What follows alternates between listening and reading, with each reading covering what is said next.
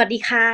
ยินดีต้อนรับทุกท่านนะคะ เข้าสู่ Marketing Lunch นะคะ ก็หายไปหนึ่งวันนะคะ ก็บังเอิญ มีไปสอนนิดนึงนะคะ ก็เลยเตรียมเนื้อหากันใหม่นะคะ เมื่อวันจันทร์ทิพย์ก็ไปสอนที่โตโยต้านะคะ ก็เป็นครั้งแรกที่ได้ออกจากบ้านไปสอนนะ ดีใจมากเลยหลังจากที่ไม่ได้เจอผู้คนมาเป็นเวลาอันยาวนานมากๆนะคะ ก็คิดว่าหลาย ๆ ท่านก็คงน่าจะเริ่มกลับมาทำงานกันเป็นปกติ กันได้สักพักหนึ่งแล้วเนาะแต่วันนี้นะคะก็มาชวนคุยกันเช่นเคยค่ะใน Marketing Lunch นะคะ ต้องขอขอบคุณทุกท่านมาก ๆ เลยนะตอนนี้ก็มี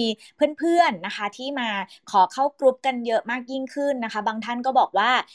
ได้ฟังจากช่องทางต่างๆนะคะ หรือว่าอยากจะเข้ามาอ่านสรุป อันนี้ก็เวลคัมมากๆเลย แล้วก็ถ้าเกิดว่าใครที่มีเพื่อนที่ชอบเรื่องของการตลาด หรือว่าจิตวิทยาการตลาดนะคะ ก็สามารถที่จะเชิญเพื่อนๆเนี่ยเข้ามาร่วมกรุ๊ปกับพวกเรากันได้นะคะ ซึ่งในกรุ๊ปจะมีอะไรบ้างในกรุ๊ป Marketing Lunch นอกจากจะเป็นที่ที่เราเอาไว้พูดคุยกันนะคะ ก็จะมีซอสต่างๆ ที่จะคอยแปะเอาไว้ให้ เดี๋ยววันนี้ก็จะมีวิดีโออันนึงที่จะแปะเอาไว้ให้ด้วยนะเกี่ยวกับเนื้อหาที่เรากำลังจะพูดคุยกันเนี่ยแหละนะคะ ซึ่งวันนี้หัวข้อนะเกริ่นเอาไว้แล้วนะคะ ก็คือเราจะมาคุยกันถึงเรื่องของเคล็ดลับในการเปลี่ยนจากลูกค้าให้กลายมาเป็นสาวกนะคะ หรือว่าที่เราเรียกกันว่าแบรนด์ evangelist นะคะ มันคืออะไรนะคะ แล้วก็เดี๋ยวจะมีตัวอย่างมาให้ฟังด้วย จริง ๆ แล้วเนี่ยที่เคยพูดเรื่อง evangelist นะคะ พูดไปนานมากแล้วน่าจะใน Clubhouse เนี่ยแหละประมาณซีซั่นแรกๆนะซีซั่นแรก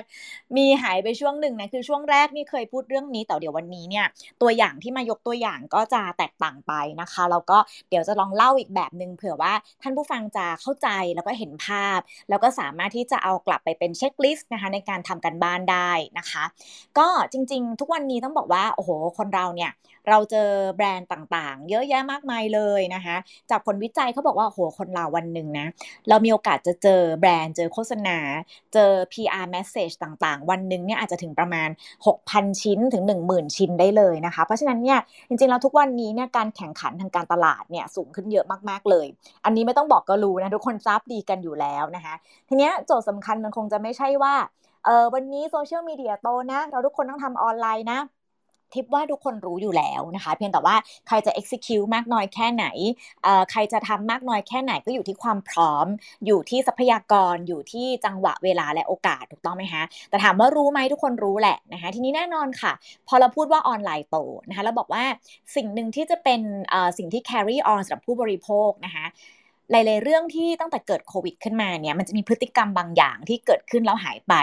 พฤติกรรมบางอย่างก็จะยังคงอยู่หรือว่า carry on ต่อไปนะคะ เรื่องของการช้อปปิ้งออนไลน์ก็เป็นหนึ่งในเรื่องนั้นนะคือประสบการณ์ในการช้อปปิ้งออนไลน์เนี่ยมันจะเป็นประสบการณ์ที่เป็น always on นะคะผู้บริโภคสมัยก่อนนึกถึงเราสมัยก่อนเนาะเราจะซื้อของชิ้นหนึ่งเนี่ยเราก็เดินทางไปห้างนะคะ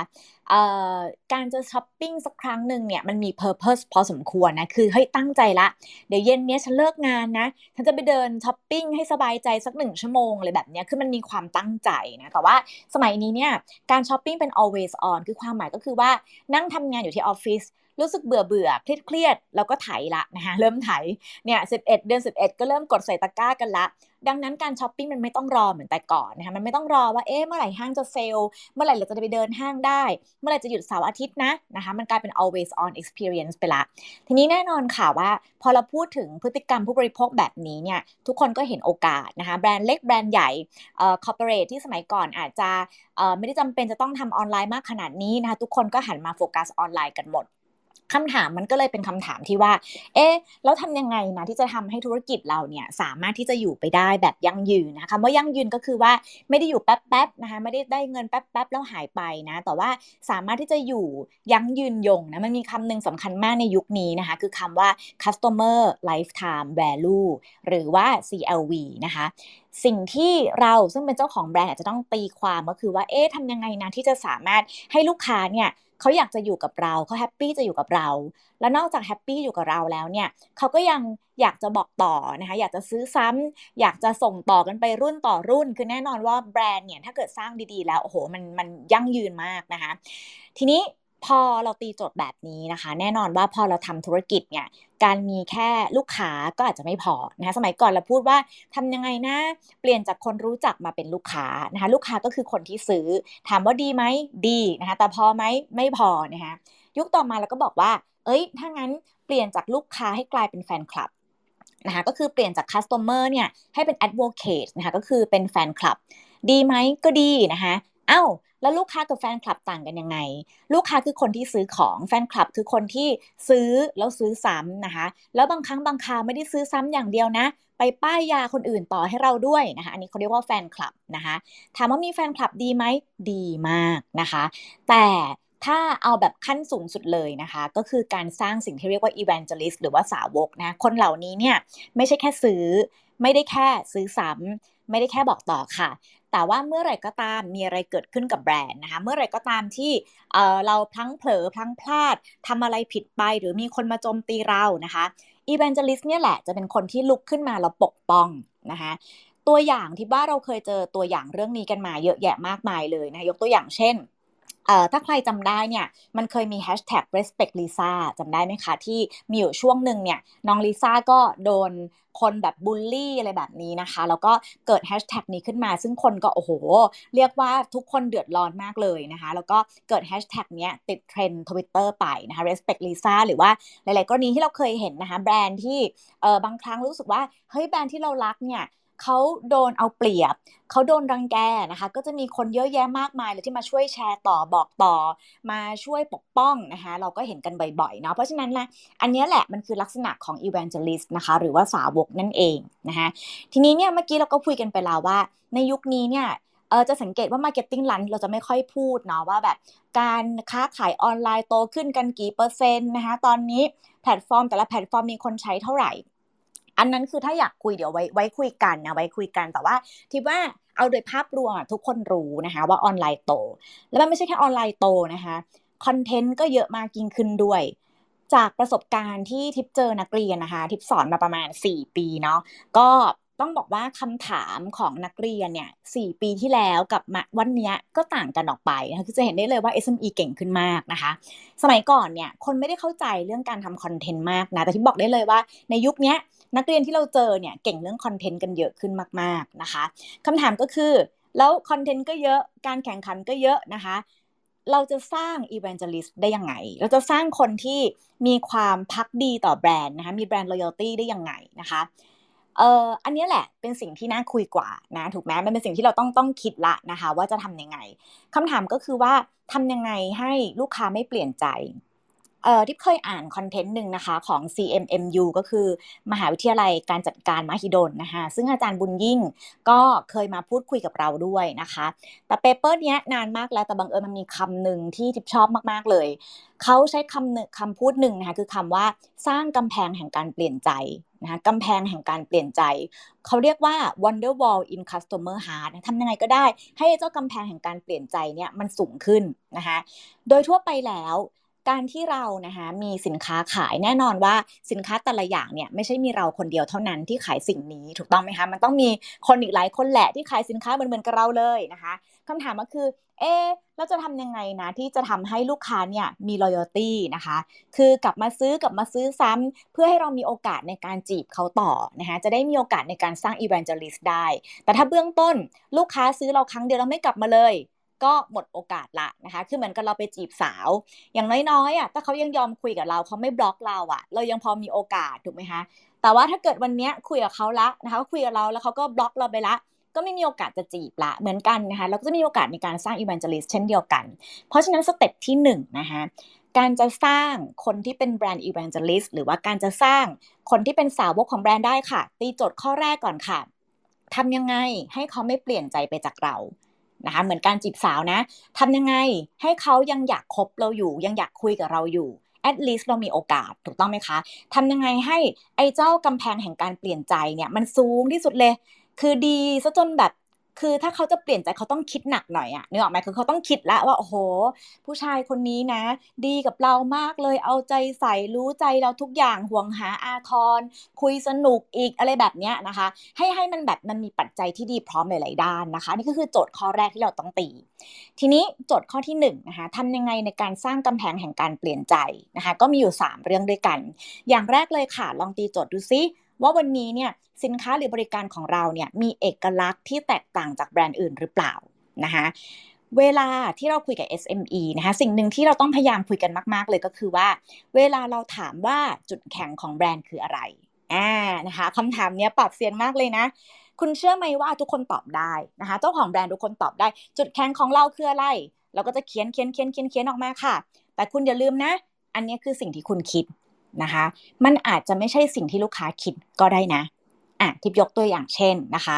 สมมุติว่าวันนี้เราบอกว่าเออเราเป็นร้านขายเบเกอรี่นะคะ แล้วก็เบเกอรี่เราเนี่ยก็ customize ได้นะ ส่งเร็วทำอร่อยนะคะ แล้วก็มีลวดลายที่สวยงามจะเป็นพวกเค้กวันเกิดแบบ customize กันเนาะ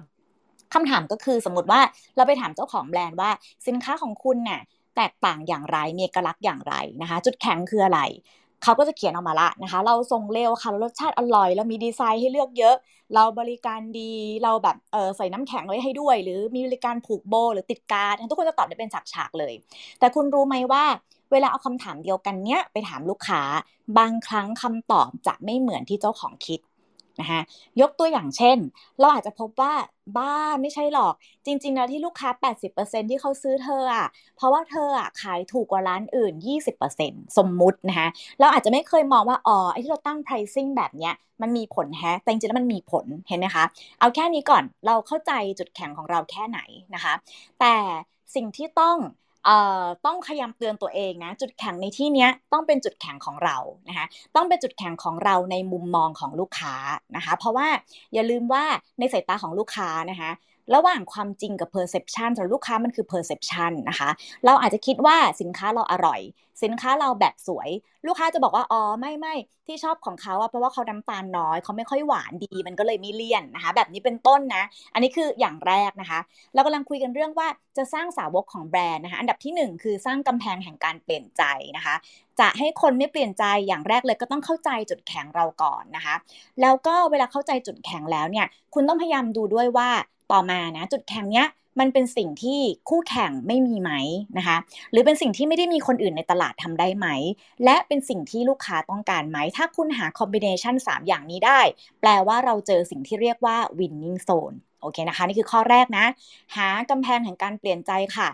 ยกตัวอย่างเหมือนเมื่อกี้ที่บอกไปนะ นึกถึงการจีบสาวนะคะ ดีซะจนเขารู้สึกว่าเขาไม่อยากจะเปลี่ยนไปไหนเลยนะคะ แล้วก็ที่2นะคะการจะสร้างกำแพงแห่งการเปลี่ยนใจได้เนี่ยคุณจะต้องมีความเข้าใจลูกค้านะคะ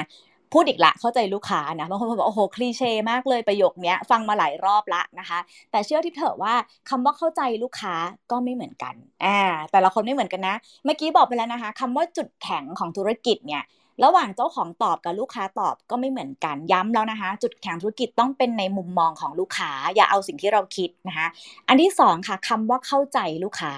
ที่ว่าพอพูดคำว่าเข้าใจลูกค้าเนี่ยคนแต่ละคนก็ไม่เหมือนกันอีกนะเพราะว่าเออหลาย ๆ คนเนี่ยจะรู้สึกว่านี่ไงเข้าใจแล้ว เราก็รู้ไงว่าลูกค้าเราเนี่ยเพศอะไรอายุเท่าไหร่นะคะเออเป็นคนประกอบอาชีพอะไรอยู่ที่จังหวัดไหน อันนี้มันเป็นข้อมูลพื้นฐานนะข้อมูลพื้นฐานทั่วๆไปมันเป็น demographic ถูกไหมแต่ในความเป็นจริงความเข้าใจลูกค้าเนี่ยมันอาจจะต้องลึกลงไปกว่านั้นไหมนะคะ คุณเข้าใจค่านิยม ความคิด ความเชื่อ sentiment นะคุณเข้าใจสิ่งเหล่านี้ไหม เหมือนกับที่ marketing lunch เราพูดบ่อยๆนะคะเช่นเราเคยพูดกันเรื่อง LGBTQ เราเคยพูดเรื่อง androgen นะคะเราเคยพูดเรื่องอความหลากหลายทางเพศ เราพูดกันหลาย ๆ เรื่องมากๆเลย สิ่งเหล่านี้เป็นสิ่งที่อยู่ในใจคนนะคะเพราะฉะนั้นเนี่ยก็ต้องเข้าใจสิ่งเหล่านี้ด้วยไม่อย่างนั้นเราจะไม่สามารถสร้างกำแพงแห่งการเปลี่ยนใจให้สูงขึ้นได้นะคะนี่คือเรื่องแรกนะคะ อันที่2ค่ะ อยากที่จะสร้างสาวกนะคะมีแบรนด์ evangelist ทำอะไรได้อีก อันที่ 2 คือคุณต้องให้พื้นที่ให้ลูกค้าได้มีส่วนร่วมนะคะให้ลูกค้าได้มีส่วนร่วมหมายความว่าอะไร เช่น บางครั้งบางคราคุณจะเคยเห็นหลาย ๆ แบรนด์นะที่ออกมาพูดว่าอ่าพวกเรามาช่วยคิดสโลแกนให้กับสินค้าใหม่ให้หน่อย ตอนนี้แอดมินคิดสโลแกนไม่ออกเลยคำถาม เอาจริง ๆ นะ คุณว่าแอดมินเขาอะคิดสโลแกนไม่ออกจริงไหมคะอาจจะไม่ใช่นะ ถูกต้องไหมคะ แต่จะเป็นเพราะว่า เอ้ย เออเขาอาจจะอยากให้ลูกค้าได้มีส่วนร่วมหรือเปล่านะคะ แล้วก็คุณจะเห็นได้เลยว่าเวลาคนถามแบบเนี้ยคนจะเข้ามาแสดงความคิดเห็นกันเยอะมากเลย เพราะว่าโดยส่วนใหญ่แล้ว ลูกค้าเขาจะมีความรู้สึกว่าเขาอยากได้ออกความคิดเห็นนะคะ และยิ่งถ้าคุณทำแบบนี้ต่อไปเรื่อยๆ คุณว่าแบรนด์ทำแบบนี้ต่อไปเรื่อยๆ จะเกิดอะไรขึ้นนะคะคำตอบก็คือลูกค้าจะรู้สึกเป็นเจ้าเข้าเจ้าของนะคะเขารู้สึกว่าเขาได้ออกไอเดีย เขาได้ช่วยคิดนี่ไง วันนั้นฉันก็พิมพ์ไปนะแอดมินเขาชอบมากเลยสโลแกนของฉันเนี่ยแอดมินยังเข้ามาตลกอยู่อยู่เลยอะไรแบบเนี้ยคือให้เขาได้มีพื้นที่นะคะเพจบางเพจหรือว่าโซเชียลมีเดียของหลายๆ account เนี่ยบางครั้งเราทำคอนเทนต์ดีมากนะไม่ได้มีอะไรผิดเลยนะคะแต่ว่ามันไม่มีพื้นที่ ให้คนได้ทำอะไรเลย คือเขาอาจจะอย่างมากมาคอมเมนต์ได้นะคะ แต่เขาไม่ได้มีพื้นที่อะไรในแบรนด์เราเลยนะคะ แต่ว่าเหมือนที่บอกนะถ้าเป็นแบรนด์ที่เก่งเนี่ยที่เคยเห็นหลายแบรนด์นะคะ อย่างเช่นแบรนด์ดีไซเนอร์บางแบรนด์ที่ออกมาแล้วก็เอา Product มาให้คนเลือกก็บอกว่าเนี่ยฉันดีไซน์อันนี้ออกมาแล้วฉันก็เลือกไม่ถูกเลยเนี่ยมีตั้งแต่ A ถึง Z เลยเนี่ยช่วยเลือกให้หน่อยว่า ทุกคนชอบแบบไหนกันอะอันนี้ก็เป็นอีก way หนึ่งนะคะเอ่ออีกแบรนด์นี้ทำเรื่องนี้ได้ดีมากเลยนะเป็นแคมเปญที่เกิดขึ้นมานานละนะคะ แต่ว่าทิปว่าก็ยัง ควรค่าต่อการยกตัวอย่างคือเลโก้นะคะเลโก้เนี่ยครั้งหนึ่งเขาเคยมีเว็บไซต์นะคะเมื่อนานมาละชื่อว่า ideas.lego.com เว็บไซต์นี้เนี่ยก็จะเป็นเว็บไซต์ที่ ให้ลูกค้าของเลโก้เนี่ยแหละ ได้มาออกแบบสร้างสรรค์ผลงานเลโก้ของตัวเองนะคะ แล้วก็ถ้าเกิดว่าชุดไหนนะคะ ผลงานไหนที่มีคนสนใจ มีคนมากดไลค์มากกว่า 1 0,000ไลค์นะคะ บริษัทเนี่ยก็จะเอาไอเดียนั้นไปทำผลิตสินค้า แล้วก็วางขายทั่วโลกนะคะ แล้วก็ทำให้ประสบความสำเร็จอย่างมาก ๆ นะคะ ต้องบอกโปรเจกต์นี้มันชื่อว่า crowdsourcing นะคะ ก็ถือว่าเป็นโปรเจกต์ที่ดีมากเลย เพราะว่าแน่นอนค่ะ ลูกค้ารู้สึกอะไร เขารู้สึกตื่นเต้นนะคะ เขาได้โชว์ของเขาได้โชว์ผลงานเขาโอ้โห คนกว่าจะต่อเลโก้ออกมาเป็นอะไรอลังการเนี่ยก็ใช้ความวิริยะอุตสาหะกันพอสมควรถูกไหมคะ แล้วก็ได้ลุ้นด้วยว่าเฮ้ยผลงานฉันจะรับการผลิตทั่วโลกหรือเปล่านะคะมันเป็นสิ่งที่โอ้มันมากกว่าเรื่องของเงินทองมากเลยอะมันเป็นเรื่องของความภูมิใจนะคะ อันนี้ก็เป็นหนึ่งแคมเปญที่อยากจะยกตัวอย่างให้ฟังนะคะ ดังนั้นเนี่ยหาพื้นที่ให้ลูกค้าของเราได้มีส่วนร่วมกับแบรนด์ของเราด้วยนะคะ เวลาเราทำแบรนด์ไป แรกๆเนี่ยแบรนด์เป็นของเรานะคะแบรนด์ก็มักจะสะท้อน personality หรือความชอบบางอย่างของเจ้าของอันนี้ถูกต้องนะคะแต่ว่า once นะคะเมื่อไหร่ก็ตามที่แบรนด์เรา establish ละเราเป็นที่รู้จักละเราเริ่มมีแฟนคลับจำนวนมากแล้วคุณจำไว้เลยนะคะว่าแบรนด์ไม่ใช่ของคุณนะคะคำว่าแบรนด์ไม่ใช่ของคุณคืออะไรอันนี้จะยกตัวอย่างเคสหนึ่งที่เห็นได้ชัดเจนมากเรื่องนี้นะคะ หลายๆคนคงเคยได้ยินเรื่องของโคคาโคล่านะคะ เรื่องของการรีแบรนด์ซึ่งนี้เป็น classic case มาก ๆ เลยที่ที่สามารถอธิบายเรื่องนี้ได้ดีมากนะคะ ครั้งหนึ่งเนี่ยโคคาโคล่าก็มีการทำวิจัยนะคะ เพื่อที่จะดูว่าเอ๊ะทำไมช่วงนั้นเนี่ยโดนเป๊ปซี่แย่ง market share ไปเยอะมากเลยนะคะ แล้วก็ปรากฏว่าผลการวิจัยนะคะ ก็บอกว่า อ๋อ พอไปวิจัยเสร็จแล้วเนี่ย พบว่า คนเนี่ยบอกว่าพอเราไปทำ blind test นะคือปิดยี่ห้อ แล้วเอาโค้กกับเป๊ปซี่ให้ชิมเนี่ยคนโดยส่วนใหญ่บอกว่าเป๊ปซี่อร่อยกว่านะคะพอผลการวิจัยออกมาแบบนี้โค้กยอมไหมโค้กก็ไม่ยอมนะคะโค้กก็ยอมไม่ได้นะ ก็เลยมีการรีแบรนด์นะคะ แล้วก็ทำรสชาติใหม่ออกมานะคะ ซึ่งผลเป็นยังไงล่ะ โอ้โห คนสรรเสริญมาก ๆ เลยนะคะ ก็เออสรรเสริญมากเลย เพราะว่า New Coke เนี่ย พอ launch ออกมาเสร็จปั๊บนะคะแบรนด์คือคนที่เป็นแฟนของโค้กเนี่ยก็ส่งจดหมายเข้ามาต่อว่าสมัยก่อนเนี่ยเป็นจดหมายเนาะแล้วก็โทรศัพท์เข้ามานะคะ เขาบอกว่าโทรศัพท์มาจนแบบ ฮอตไลน์ของโค้กเนี่ยแทบจะถล่มเลยวันหนึ่งเป็นพันๆสายเลยนะคะ แล้วก็สูญเสีย market share ให้กับเป๊ปซี่มากไปอีกนะคะคือเขาบอกว่าถ้าโค้กจะทำแบบเนี้ยสู้เขาก็ซื้อเป๊ปซี่ไปเลยสินึกออกไหมคือหมายความว่าก็เขาก็อุตส่าห์เป็นแฟนของโค้กเนี่ยที่กินรสชาติเนี้ย ใครจะบอกอร่อยไม่อร่อยก็ไม่รู้ก็เราก็กินแบบเนี้ย แต่ถ้า you ไปทำให้เหมือนเป๊ปซี่ฉันก็ซื้อเป๊ปซี่ดีกว่าอะไรแบบเนี้ยนะคะ ก็จนกระทั่งสุดท้ายแล้วเนี่ยโค้กก็เลยต้องกลับมานะคะ แล้วก็เอาโคกตัวเดิมเนี่ยกลับมาเนาะก็สวิชกลับมาเป็นโคคลาสสิกเหมือนเดิมนะคะก็อันนี้ก็เป็นเคสที่แสดงให้เห็นว่าบางครั้งเนี่ยสิ่งที่เราคิดว่าดี กับสิ่งที่ลูกค้าคิดว่าดีก็อาจจะไม่เหมือนกัน อันนี้กลับมาเรื่องความเข้าใจลูกค้านะคะ ก็คือว่าเหมือนที่บอกไงว่า บางทีอะจุดแข็งของเรา กับจุดแข็งที่ลูกค้ารับรู้ว่าเป็นจุดแข็งของเราก็อาจจะไม่เหมือนกัน เพราะฉะนั้นเนี่ยเราต้องเอาตัวเองไปอยู่ในรองเท้าของลูกค้าเนาะคือหมายถึงว่าเอาตัวเองลองเอ่อสวิชกลับนะคะไปดูซิว่าเอ๊ะลูกค้าเขาคิดยังไงวงเล็บ ซึ่งคิดเองไม่ได้ต้องคุยนะคะต้องคุยต้องถามต้อง research ต้องต้องแบบต้องอ่าน comment ต้องอะไรแบบนี้นะคะ ก็อันนี้ก็เป็นเคสที่แสดงให้เห็นว่าเออบางครั้งเนี่ยเราให้ลูกค้ามีส่วนร่วมกับแบรนด์นะเขาได้เป็นเจ้าเข้าเจ้าของแล้วก็อย่าลืมนะวันพอ you ทำไปแบบนั้นจริง ๆ แล้วอะลูกค้าจะเป็นเจ้าของแบรนด์จริงๆนะคะเพราะนั้นเนี่ยเสียงจากเขาเนี่ยให้ถือซะว่าเหมือนเป็นเสียงจากบอร์ดบริหารนะคะเป็นหนึ่งเสียงเสียงของลูกค้าเนี่ยเหมือนเสียงของบอร์ดบริหารนะต้องมีสิทธิ์มีเสียงเท่า ๆกันแบบนั้นนะคะ เพราะว่าสุดท้ายแล้วเนี่ยเขาคือคนที่จ่ายเงินให้กับแบรนด์ของเรานั่นเองนะคะ อันที่ 3 ค่ะ อยากจะสร้าง evangelist นะคะทิพคิดว่าเออมันเป็นเรื่องของการพยายาม connect เนาะอันนี้เราก็พูดกันบ่อย connect to convert นะคะเป็นคำที่ทิพพูดบ่อยมาก ๆ เลย แล้วก็คิดว่าท่านผู้ฟังก็น่าจะฟังกันหลาย ๆ ครั้งแล้วนะคะการทำ content หรือว่าการทำ marketing แคมเปญหรือว่าแม้กระทั่งการซื้อ ad การยิง ad นะคะ บางทีเนี่ยมันไม่ได้จำเป็นจะต้องทำเพื่อยอดขายเสมอไป ฟังแล้วอาจจะแปลกๆ ใช่ไหมคะเอ้าไม่ทำเพื่อยอดขายแล้วทำเพื่ออะไรนะคะ คือต้องบอกว่าแต่ละแคมเปญหรือว่าแต่ละเรื่องที่เราทำมันสามารถจะมี objective ที่แตกต่างกันได้ เช่น เราบอกว่าเฮ้ยเดี๋ยวปีนี้ฉันจะทำแคมเปญเนี้ย อันนี้จะเป็นเพื่อเพิ่มยอดขายก็ไม่แปลกนะคะแต่บางครั้งบางคราวค่ะ คุณสามารถจะบอกได้นะว่า เฮ้ย ตอนนี้ฉันอยากทำเรื่องเนี้ย ฉันอยากทำเพราะฉันอยากจะกลับไปคอนเน็กกับผู้บริโภค ฉันรู้สึกว่าเราไม่ได้แบบพูดคุยอะไรที่เป็นแบบ ในระดับของอิโมชันอลกับผู้บริโภคเลยเราพูดคุยแต่เรื่องสินค้าเราขายของเราพูดแต่วอตเราไม่เคยพูดอะไรที่มันลึกซึ้งไปกว่านั้นนะคะ ดังนั้นเนี่ยให้คิดเรื่องนี้เสมอนะคะ ว่าในปีนี้ที่ผ่านมาเนี่ยเราได้พูดอะไรที่ทำให้ลูกค้ามีความสุขไหมเราได้ทำอะไรที่มันไม่ได้เกี่ยวข้องกับยอดขายเรานะ แต่มันช่วยให้เราอะมีบทสนทนากับผู้บริโภคได้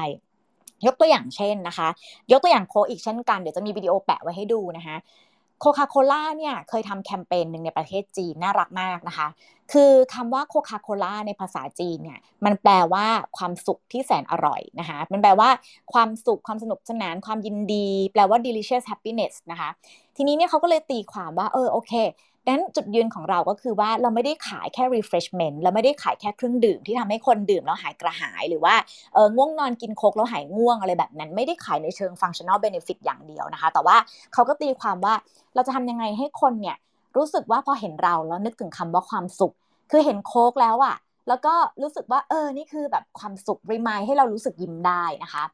เขาก็เลยทำการตลาดอันนึงขึ้นมานะคะ ก็คือทำโคกฮักแมชชีนขึ้นมา นะคะ ก็คือตู้ตู้กอดอะไม่ใช่ตู้กดแต่เป็นตู้กอดนะคะ แล้วก็น่ารักมากเลยก็เอาไปตั้งเนาะแล้วก็มีคนเนี่ยเข้ามากอดนะคะ มากอดตู้นะคะ แล้วก็ได้โคกไปคือคือไม่ต้องจ่ายนังไม่ต้องจ่ายตังค์ไม่ต้องหยอดเงินไม่ต้องอะไรนะแค่มากอดตู้นะคะ แล้วก็กระป๋องโคกก็จะหล่นมา แล้วก็ตั้งกล้องแคนดิด ถ่ายไว้ซึ่งภาพมันออกมาน่ารักมากนะคะเเดี๋ยวอันนี้จะมีแปะวิดีโอเอาไว้ให้ในกลุ่มเนาะจะได้เผื่อไปดูกัน แต่ว่าแค่เป็นการยกตัวอย่างให้ฟังว่า ลองกลับมาถามตัวเองดูนะคะว่า ในปีนี้ตั้งแต่มกรามาถึงตอนนี้เลยนะคะเเราอะได้พูดอะไรที่มันไม่ได้เทินกลับมาเป็นยอดขายเลยบ้างไหมนะคะ หรือว่าทุกครั้งที่เราโพสต์ทุกครั้งที่เราทำทุกครั้งที่เรายิงแอดเนี่ย มันเป็นมิติเดียวคือเป็นมิติของ functional benefit เป็นมิติของการขายของเป็นมิติของโปรโมชั่นหรือเปล่า ถ้ามันเป็นอย่างนั้นนะคะ ทิปก็แอบสนับสนุนว่าเราอาจจะลองหาแง่มุมบางแง่มุมที่มันเป็นแง่มุมที่คอนเนคกับผู้บริโภคในระดับที่มันแตกต่างออกไป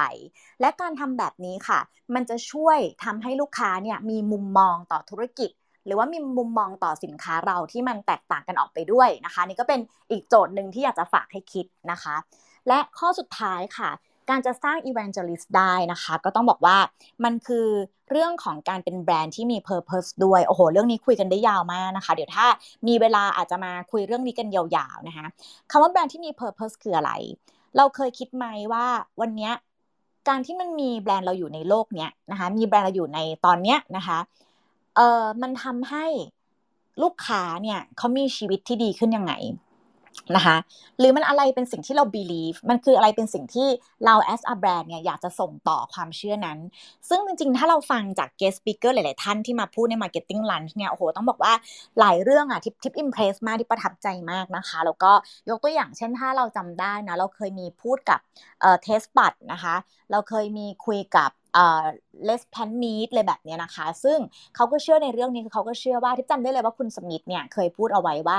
เวลาทำธุรกิจ เราไม่จำเป็นจะต้องรอให้ธุรกิจมันกำไรก่อน แล้วก็ค่อยไปบริจาคนะคะแต่ว่าเราสามารถจะทำสิ่งที่เรียกว่า CSR in process เลยคือทำยังไงก็ได้ให้ทุกๆ มิติทุกๆ element หรืออย่างน้อย at least นะคะก็บาง element ในการทำธุรกิจเนี่ยมันสามารถจะสร้างประโยชน์กับใครบางคนได้นะคะ แค่นี้ก็มีคุณค่ามหาศาลแล้วนะคะ หรือโอเค มันอาจจะไม่ต้องเป็นเรื่องของ process ก็ได้อาจจะเป็นเรื่องของ การคอมมิวนิเคตก็ได้เป็นเรื่องของความเชื่อนะคะ ยกตัวอย่างเช่นนะคะ เราเชื่อเรื่องอะไรนะคะ เราสามารถที่จะเป็นกระบอกเสียงเป็นคนที่แสดงจุดยืนในเรื่องนั้น ๆ ได้นะคะเอ่อทีนี้พอเราพูดถึงเรื่องเนี้ยเราพูดเรื่อง purpose เนี่ยซึ่งซึ่งเดี๋ยวจะหาวันมาคุยนะคะ เพราะว่าเป็นเรื่องละเอียดอ่อนมากเลย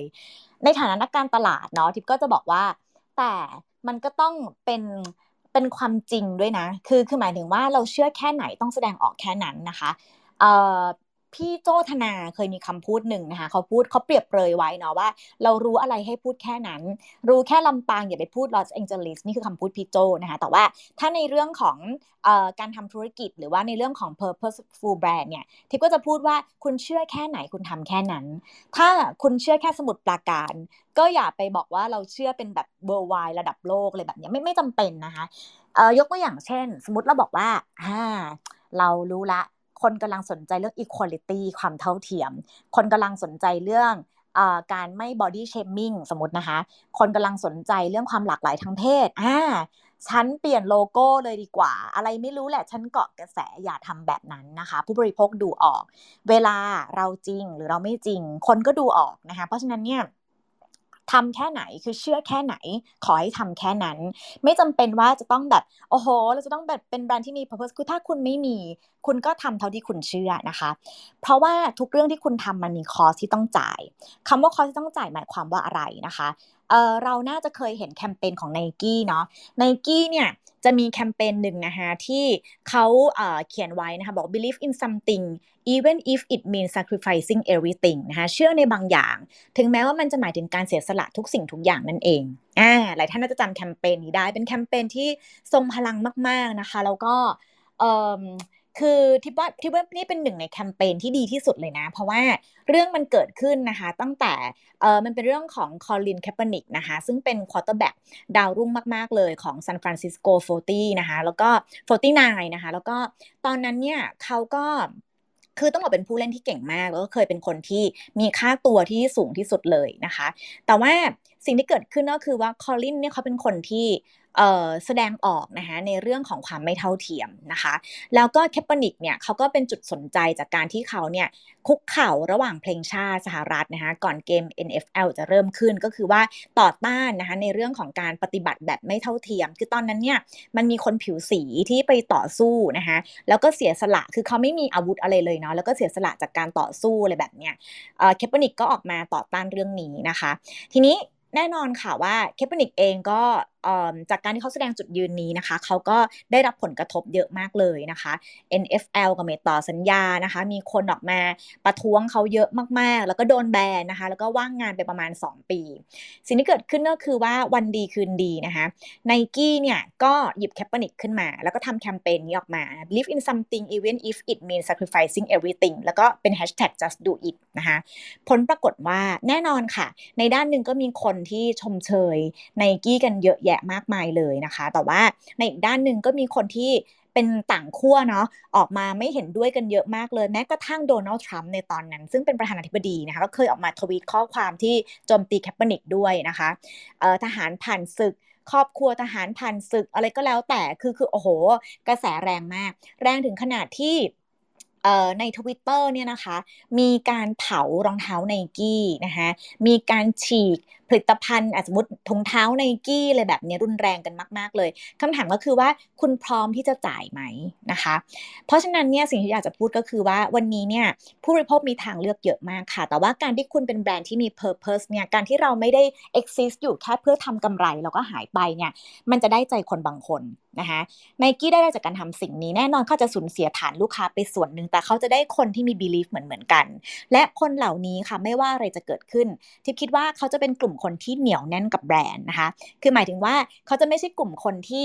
ซื้ออะไรก็ได้นะคะ แต่เขาจะเป็นคนที่เขาจะซื้อในสิ่งที่แบรนด์นั้นเนี่ยมีจุดยืนที่ตรงกับเขา มี value ที่ตรงกับเขา และผู้บริโภคสมัยใหม่มองหาเรื่องนี้มากๆนะคะ เพราะฉะนั้นเนี่ยที่ว่านี่ก็เป็น 4 เรื่องที่เรามาพูดคุยกันเนาะว่า เอ๊ะ วันนี้เนี่ยเราจะสามารถเปลี่ยนจากลูกค้าธรรมดา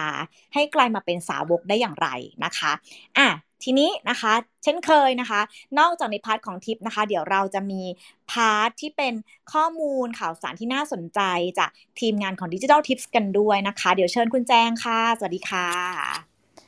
สวัสดีค่ะคุณทิพย์แล้วก็สวัสดีผู้ฟังมาร์เก็ตติ้งการทุกคนนะคะ ก็เมื่อกี้ฟังเพลินมากเลยคุณทิพย์ค่ะแจงจะบอกว่าเรื่องที่แจงเตรียมมาเนี่ยก็ มีส่วนเนาะที่จะสร้างแบรนด์ evangelist ได้นะคะคือค่ะวันนี้ที่จะมาเล่าค่ะ เป็นเรื่องของรูปภาพนี้นะคะ ไม่ต้องตกใจนะคะ ไม่ใช่รูปแจงนะคะ ไม่ได้เอามาเอารูปตัวเองมาโชว์แต่ไใช่คุณแจใดงช่ไหมแอบตกใจไม่อ่าๆไม่ใช่ค่ะ ไม่ใช่นะคะไม่โอเคอ่าแต่ว่ารูปนี้เนี่ยนะคะ เป็นแคมเปญหนึ่งที่แจงรู้สึกว่าอ่าเป็นของแบรนด์นะคะ เป็นแบรนด์เสื้อผ้าจากประเทศอังกฤษที่แจงชอบมากนะคะ ชื่อว่าแบรนด์ Misguided อ่าอืมวะวันนี้ค่ะแจงจะมาเล่าให้ฟังในเรื่องของ inclusive marketing นะคะค่ะแต่ว่าแจงอะจะไม่ได้มาเล่าให้ฟังว่า โอ้มันคืออะไรนะคะ แล้วเราต้องทำอย่างไร แต่ว่าแจงอะจะมาแชร์ให้ฟังนะในมุมผู้บริโภคที่มองแบรนด์แล้วก็รู้สึกว่า เออ จริง ๆ การที่เราทำอ่าแคมเปญแบบนี้หรืออะไรแบบเนี้ยค่ะ มันน่าสนใจ แล้วก็เราก็รู้สึกว่ารู้สึกดี อ่า คือช่วงนี้คุณทิพย์น่าจะพอเห็นข่าวว่าตอนเนี้ยอย่างมิสทีนเองอะค่ะ บิลบอร์ดเขาไม่ใช่คุณอ้ำพัชราภายาย่าอะไรแล้วนะคะอ่าเขาเปลี่ยนค่ะใหม่แล้วอ่าเห็นอืมช่วงนี้เป็นข่าวคนแชร์กันเยอะมากนะ เห็นแคมเปญชันมันหน้าใช่ไหมคะ เนี่ยแหละค่ะ คือตอนนี้เนี่ย คือกระแสเนาะอะไรที่เป็นหรือกระแส real size beauty ต่าง ๆ เนี่ย มันอืมถามว่ามันใช่เรื่องใหม่ไหม มันก็ไม่ใช่ซะทีเดียวนะคะ แต่ว่ามันกำลังเรียกว่าเป็นเทรนด์ที่คนรุ่นใหม่ละกันนะคะกำลังให้ความสนใจมากยิ่งขึ้นนะคะแล้วก็แบรนด์ต่างๆเนี่ยก็ลงมาเล่นเยอะมากนะเห็นมิสทีนเขาก็เริ่มมาเอ่อเป็นคอนเซปต์ความหลากหลายทางความสวยงามเนาะนะคะค่ะทีนี้อ่าสิ่งที่จะมาเล่าให้ฟังอะค่ะก็คือว่าเอ๊ะแล้วแล้วสิ่งเหล่านี้เนี่ยมันมีอะไรที่น่าสนใจบ้างแล้วทำไมเราถึงต้อง เข้าใจหรือให้ความสำคัญนะคะเอ่อจริงๆ แล้วอะไอ้คำว่า inclusive marketing เนี่ยค่ะพูดง่ายๆก็คือมันคือการเหมือนเป็นการตลาดที่เอ่อให้ความสำคัญกับความหลากหลายนะคะที่คุณทิพย์จะอืมย้ำย้ำเสมอว่าบางทีอะเราอะมักจะคิดว่าเอ้ยเรามีวางกลุ่มเป้าหมายนะ เป็นเอ่อเป็นค่ะ persona ของแบรนด์เรา กลุ่มเป้าหมายเราจะต้องเป็น คนหน้าตาแบบนี้บางทีเราคิดขนาดนั้นนะคะ แต่จริงๆแล้วว่าอืมในบรรดาเรื่องของอายุเอง เพศเอง หรือว่ากลุ่มคนออฟฟิศหรือผู้หญิงผู้ชายอะไรอย่างเงี้ยค่ะ มันมันยังมีเรื่องของความแตกต่างทั้งเรื่องของรูปร่างหน้าตา ความสวยงาม เรื่องเพศเรื่องต่างๆ มากมายนะคะ คือการที่การทำการตลาดแบบ inclusive marketing เนี่ยมันคือการที่ไม่ผลักใครตกชายขอบแล้วกันค่ะอืมให้ทุกคนรู้สึกว่าอืม เอ่อเขาได้รับการ represent เนาะแบรนด์ไม่ได้หลงค่ะลืมเขา อย่างเช่นอืมเอ่อแจงอะเคยครั้งหนึ่งโดนยิงแอดคุณทิพย์อ่าในอ่าอินสตาแกรมโดนยิงแอดเสื้อผ้านะคะ สวยมากค่ะเลยนางแบบสวยมากทักไปนะคะ เขาบอกว่า อ๋อ ลูกค้าขาพอดีร้านเราอะค่ะ มีใหญ่สุดแค่ M ค่ะ ไม่มีของลูกค้าต้อง XL อ๋อนะคะอ่าอะไรอ่าแบบเนี้อ่ายค่ะอ่าเราก็จะรู้สึกว่าเอ๊ะแล้วเราโดนยิงแอดแล้วสุดท้ายเราทักไปแล้วไม่มีของเอ๊ะมันคืออะไรอะไรอย่างเงี้ยค่ะอืมนะคะอืมทีนี้ค่ะอ่า แคมเปญที่จะจะมาเล่านะคะ ก็คือแคมเปญของแบรนด์เสื้อผ้านะคะ ในรูปภาพนี้นะคะ ทุกคนสามารถเข้าไปดูใน IG เขาได้นะคะ Missguided m i ค่ะ s g u i นะคะ ed แล้วก็อ่า g u i d e แล้วก็ ed อีกทีนะคะ guided นะคะเหมือนแปลว่าที่หลงทางอะไรอย่างเงี้ยนะคะอ่านะคะเข้าไปดูได้เลยค่ะ คือแบรนด์นี้ต้องบอกว่าสาเหตุที่แจงชอบเนี่ย เพราะว่าหนึ่งค่ะ คือเนื่องจากแฟชั่นเนี่ยมันโอ้โหเราพูดแฟชั่นมันมันกว้าง แล้วผู้บริโภคมีทางเลือกเยอะมาก แต่แบรนด์เนี้ยแจงแจงรู้สึกว่าเขาเป็น fast fashion นะ แต่เขาจะย้ำ key message อย่างที่คุณทิพย์บอกเลยค่ะว่าทำอะไรอย่าทำแค่กระแสนะต้องเชื่อจริงๆ อืม ทุกครั้งเนี่ยเขาจะมีแคมแจงว่ามันไม่ใช่แคมเปญด้วยค่ะ มันเหมือนการที่อาจจะเป็นเหมือนตั้งโพสต์ทุกอาทิตย์หรือทุกวันนะคะเป็ค่ะ การอ่าให้คนทางบ้านนะคะ คือเขาอยากจะ encourage ให้ผู้หญิงทุกคนเนี่ย ไม่ว่าจะเป็นรูปร่างหน้าตาแบบไหน จะมีรอยแตกลายที่ขาสีผิวไม่อืมสม่ำเสมอหรือคุณแม่หลังคลอดที่มีปัญหาเรื่องออผิวแตกลายหน้าท้อง แล้วมันค่ะไม่สามารถกลับคืนมาได้เนี่ยคือเขาอยากจะให้ทุกคนเนี่ยภาคภูมิใจ แล้วก็สามารถที่จะโชว์รูปร่างของตัวเองนะคะผ่านโซเชียลมีเดียได้โดยที่อ่า respect their beauties นะคะค่ะเพราะฉะนั้นเนี่ยในทุกๆนะทุกๆสัปดาห์หรือทุกๆ เดือนอย่างเงี้ยค่ะ เขาจะแชร์รูปประมาณเนี้ยแล้วก็เอ่อ ให้เหมือนให้เครดิตของคนที่โพสต์นะคะสมมติวันนี้อืมมีผู้หญิงคนหนึงเขาโพสต์เรื่องนี้นะคะว่าโอเคนะคะ you have the wave of the sea right on your skin นะคะในในรูปที่ค่ะจังเห็นที่จังโชว์อยู่เลยคือ คุณน่ะมีเอ่อเป็นคลื่นทะเลอยู่บนผิวของคุณนะ มันคือ sharing positive energy นะคะ แล้วก็อ่าแบรนด์เนี่ยก็เอาแคปชั่นหรือของอ่าเอารูปของผู้หญิงคนนั้นเนี่ยมาขึ้นโปรโมทนะคะใน IG ของของแบรนด์ที่มีคนติดตามอะเยอะมาก ๆ เลยนะคะ คืออันเนี้ยมันก็เป็นการส่งต่อคุณค่าอะไรบางอย่าง คือมันเป็นกึ่งกึ่งๆ user generated content ด้วยนะคะค่ะแล้วก็เป็นกึ่งกึ่งๆการสร้าง awareness สร้างบรรทัดฐานทำให้คนเนี่ยสามารถรู้สึกว่าเออจริงๆอะเอ่ออยู่ๆอะคนก็จะสามารถกลายมาเป็นแฟนคลับของแบรนด์นี้ เขาอาจจะมีคนอืมที่มีรอยแตกลายที่ขานะห รือรือมีปัญหาในเรื่องร่างกายที่รู้สึกว่าเออฉันไม่ชอบตัวเองเลย แต่พอเขาได้รับ positive energy ซ้ำๆย้ำๆแล้วแบรนด์นี้จังสังเกตก็ทำมาต่อเนื่องคือมา 3-4 ปีแล้ว คือไม่ได้เพิ่งมาเริ่มทำแล้วเป็นเทรนด์และเป็นกระแส และทำทุกอาทิตย์ทำตลอดต่อเนื่องนะคะ แจงเลยรู้สึกว่า อันนี้แหละคือสิ่งที่บางครั้งเนี่ยเราคิดว่าเอออุ้ยตอนนี้นะ Real Size Beauty กำลังมา ถูกไหมคะ คุณแอนชิลีโห สร้าง inspiration ให้สาวๆแจงชอบมากเลย สร้าง inspiration ให้หลายๆคนนะคะ หรือกระแสต่างๆกำลังมาเฮ้ยแบรนด์ต้องวิ่งเข้ามาทำแต่ว่าจะบอกว่าจริงๆแล้วอะมันมีอะไรมากกว่านั้น แล้วที่คุณบอกถูกต้องคนน่ะถ้าเราทำแป๊บเดียวแล้วเราเลิกเรากลับมาทำอะตัวเนี้ยผู้บริโภคดูออกแน่นอนนะคะใช่แล้วก็ส่วน ทำไมเรื่องนี้ถึงสำคัญในอนาคตถูกไหมคะคือตอนนี้เนี่ยออพอคือจากที่งานวิจัยของมินเทลนะคะซึ่งเป็นบริษัทวิจัยระดับโลกเลยเขาก็ไปสำรวจมานะคะ ซึ่งอันนี้สำรวจในอเมริกานะคะเขาบอกว่าตอนนี้ผู้บริโภคนะในเฉพาะ Gen Z เนี่ยเขาอะก็มองหาแบรนด์ที่มีการสร้าง inclusive marketing มากขึ้นนะคะะเขาก็มีแนวโน้มนะคะ ที่จะเป็นเนี่ยค่ะ brand evangelist เนี่ยสูงมากขึ้นด้วยนะถ้าเกิดแบรนด์มีการโปรโมทสิ่งเหล่านี้ เพราะฉะนั้นนะจังว่าที่ไทยเรากำลังเริ่มมาแล้วกำลังเริ่มมาเรื่อยๆนะคะ แล้วมันอาจจะเป็น norm ใหม่ที่ว่าต่อไปนี้ทุกคนขาไม่ว่าคุณจะคุณแบบไหน ทุกคนจะสามารถนะคะภาคภูมิใจในการใส่บิกินี่นะไปใช้หาดแล้วก็ไม่ได้อายทุกคนจะมองเป็นเรื่องปกติกันแล้วนะคะ ก็ก็ถือว่าเป็นอีกอีกอีกเรื่องหนึ่งที่ดีทำให้เราเนี่ยเกิดความภาคภูมิใจในตัวเองนะคะ แล้วถามว่าทำไมเรื่องนี้สิ่งสำคัญล่ะ เราไม่สนใจได้ไหมก็เหมือนกับทุกเรื่องเลยค่ะ เหมือนกับเทรนด์ sustainability เหมือนกับเทรนด์ future food นะคะคุณทิพย์ที่วันหนึ่งอะเราอาจจะกลายเป็นลูกค้าของแบรนด์เหล่านี้ก็ได้ หรือวันหนึ่งเราอาจจะเป็นคนที่เป็นเจ้าของแบรนด์ที่มีลูกค้าเป็นกลุ่มเหล่านี้ก็ได้ ก็เลยเป็นเรื่องราวที่ เอามาฝากกันค่ะ เอามาแชร์กันนะคะ ถ้าใครอยากจะรู้ว่า เอ๊ะ แบรนด์นี้เขาทำยังไงนะคะ ก็ลองไปติดตามที่ใน Instagram Miss Guided นะคะ ได้เลยค่ะอ่าโอเค ขอบคุณคุณแจงมาก ๆ เลยนะคะ จริง ๆ เรื่องนี้เป็นอีกเรื่องสนุกนะ เรื่อง inclusive marketing นะคะ ก็จริง ๆ เราก็พูดพูดกันไปบ้างเนาะคุณแจงเนาะก็เป็นเรื่องที่เองพวกเราเองก็ชอบนะคะ แล้วก็เหมือนที่บอกว่าเอ่อที่ว่ามันก็สะท้อน ค่านิยมความเชื่อของคนในยุคนี้ที่ที่มองว่า เอ้ย จริง ๆ แล้วเนี่ยเรา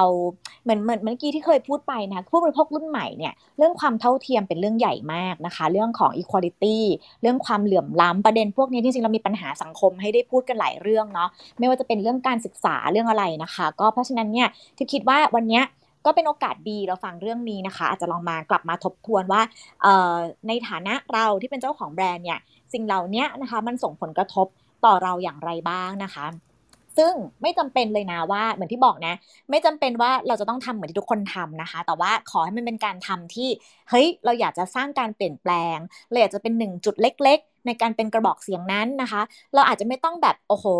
เอ่อเรียกว่า sustainable เป็นทุกจุดนะคะ จะทำเฉพาะบางจุดที่เราทำได้ก็ยังดีนะ คือเริ่มจากเล็กๆ เริ่มจากจุดที่เราสามารถจะควบคุมได้นะคะ ทิดว่าแค่นี้ คนละนิดคนละหน่อยก็สามารถจะสร้างการเปลี่ยนแปลงที่ดีมากขึ้นได้แล้วนะคะ ก็อันนี้เผื่อท่านผู้ฟังมีท่านใดที่อยากจะ raise hand ขึ้นมาพูดคุยกัน ก็ยินดีมากๆเลยนะคะ อาจจะแชร์ในมุมมองของเราที่เป็นลูกค้าก็ได้นะว่าเราอะเคยซื้อสินค้าอะไรไหมที่บางทีเราอาจจะจ่ายแพงขึ้นนะ แต่รู้สึกว่า เอ้ย เราซื้อสินค้าเนี้ย แล้วมันดีมากเลยมันดีต่อใจ เราได้ทำอะไรบางอย่างที่ดีนะคะ หรือว่าเราเคยประทับใจแบรนด์ไหนไหม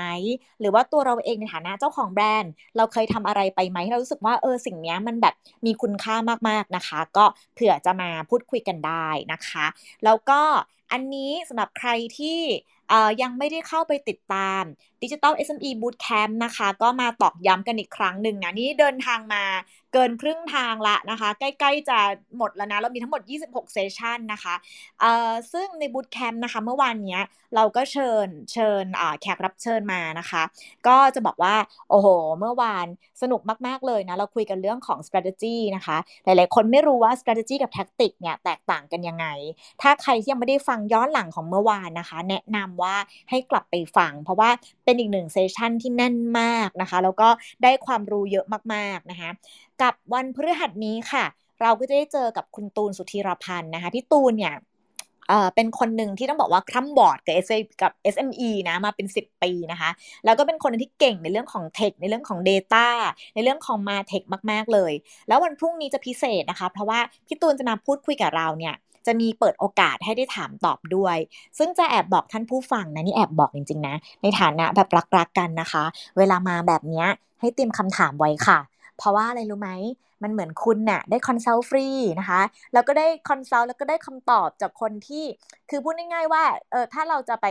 จ่ายตังค์ให้คนเหล่านี้มา consult เราอะก็ไม่รู้ต้องใช้เงินเท่าไหร่นะคะ แต่ว่าใน bootcamp เนี่ยทุกอย่างเอามาเสิร์ฟให้แบบ เรียกว่ากลั่นกรองมานะคะ ให้มันกระชับ ตรงจุดเอาไปใช้ได้จริงนะคะ ก็สามารถจะเข้าไปติดตามกันได้ที่หน้าแฟนเพจ Digital Tips Academy นะคะ แล้วก็เออยังไงฝากกด See First เอาไว้ด้วย เพราะว่าทุกๆ กิจกรรมที่เกิดขึ้น แล้วก็เรามีของแจกฟรีเยอะมากนะคะเอออยากจะให้กดติดตามไว้ เพราะว่าจะได้ไม่พลาดกัน ตอนนี้เรามีแจกสไลด์ 26 สไลด์นะคะ ลงทะเบียนไว้แล้วก็หลังจากจบไลฟ์ไป 48 ชั่วโมง ก็จะมีสไลด์ส่งไปให้ถึงบ้าน ถ้าเรามีเพื่อนๆที่อยากจะให้เขาได้รับความรู้ด้วยถึงแม้ว่าเขาอาจจะไม่ได้มาดูไลฟ์สดก็ไม่เป็นไรนะคะ ให้มาลงทะเบียนเพื่อรับสไลด์ไว้ก่อน แล้วมีเวลาในช่วงนี้จะยังคงอยู่นะเพจคอนเทนต์จะยังไม่ได้ลบนะคะยังมีเวลาในการดูย้อนหลังอยู่อ่าอันนี้แอบบอกไว้ก่อนนะคะ ก็ฝากเชิญชวนทุกท่านกันด้วยเนาะนะคะ โอเค ก็อันนี้สำหรับ Marketing Lunch ในวันนี้นะคะ แล้วก็ เดี๋ยววันศุกร์นี้ใครที่สนใจเรื่องของ Metaverse อย่าพลาดนะคะ วันศุกร์นี้เนี่ยเราจะมี guest speaker นะคะ ที่จะมาร่วมพูดคุยกับเรานะคะ เป็นคนที่เข้าใจนะคะ แล้วก็ศึกษาเรื่องของ Metaverse มา เรียกว่าแบบใกล้ชิดมาก ๆ เลย ดังนั้นใครที่อยากจะตามทันเนาะว่าเฮ้ย แล้วไงแล้วไง แล้ว Metaverse มันจะส่งผลกับชีวิตฉันยังไง ฉันต้องเตรียมตัวล่วงหน้าแค่ไหน แล้วช่วงนี้ฉันต้องไปศึกษาอะไรนะคะ ก็เดี๋ยววันศุกร์เนี้ยเดี๋ยวเรามาคุยกันนะคะ ทีนี้วันศุกร์เนี่ยเวลาเริ่มรายการอาจจะเลทนิดนึงนะคะ เราน่าจะเริ่มรายการกันประมาณไม่เกินเที่ยง 40 ยังไงอาจจะฝากกดติดตามทิปไว้ก่อนได้นะคะ แล้วก็วันศุกร์เนี่ยเรื่อง Metaverse นะ ทุกๆคำถามนะคะ เดี๋ยวตอนช่วงท้ายก็จะ raise hand ให้ทุกท่านได้สามารถถามคำถามกันได้ด้วยนะคะ โอเค เดี๋ยวยังไงส่งทุกท่านไปทำงานกันอย่างมีความสุขนะคะ แล้วเดี๋ยววันศุกร์นี้เราจะกลับมาเจอกันใน Marketing Lunch ค่ะ สวัสดีค่ะ